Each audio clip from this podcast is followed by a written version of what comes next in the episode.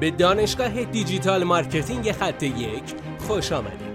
ما در اینجا روزانه تجربیات خودمون رو در زمینه افزایش بازدید سایت در سطح بالایی به کارآفرینان ارائه میدیم که ما هم از همین تجربه ها و تمرین ها استفاده می‌کنیم.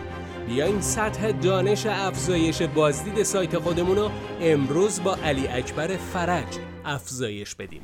سلام دوستان امیدوارم که حالتون عالی باشه. امروز می‌خوام به یک سوال جواب بدم. از کجا بفهمیم که یک موضوعی که ما داریم روی سایت خودمون تمرکز می‌کنیم یا داریم اون محتوا رو در اون شبکه اجتماعیمون منتشر می‌کنیم از کجا بفهمیم که اصلا این موضوع جذابه؟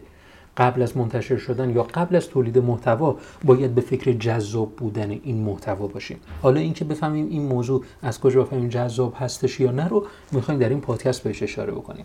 قبل از اینکه به این موضوع بپردازیم حتما ما رو دنبال بکنید. در اون شبکه های اجتماعی ما حضور داریم. کافی خط یک رو جستجو بکنید subscribe کنید follow کنید ما رو که به بهبود مستمر همه این محتوا می‌تونه کمک بکنه. چرا؟ یا یا در اصل بگیم که چگونه جذابیت یک محتوا رو بررسی بکنیم؟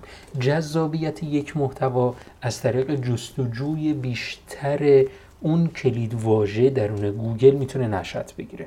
این یکی از بهترین و قدرتمندترین روش ها برای شناسایی موضوع جذاب دیگر هستش. یکی از روش های دیگری که شما می‌تونید متوجه بشید که این موضوع جذاب هستش یا نه استفاده از ابزار باز سومو هستش.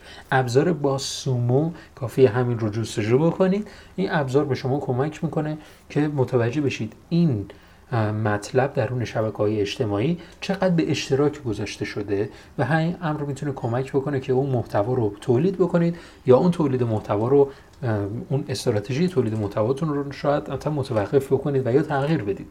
امیدوارم که از این پادکست استفاده بکنید و محتواهای جذابی رو شناسایی بکنید. موفق باشید. بسیار ممنونم که این جلسه با ما بودید. لطفا نظر خودتو برای ما بنویس و مطمئن که خونده میشه. برای دسترسی به منابع بیشتر بر اساس موضوع امروز که می‌تونه به شما در digital marketing کمک کنه به سایت خط یک سر بزن. راستی برای اینکه جلسه فردا را از دست ندی حتما ما را دنبال کن.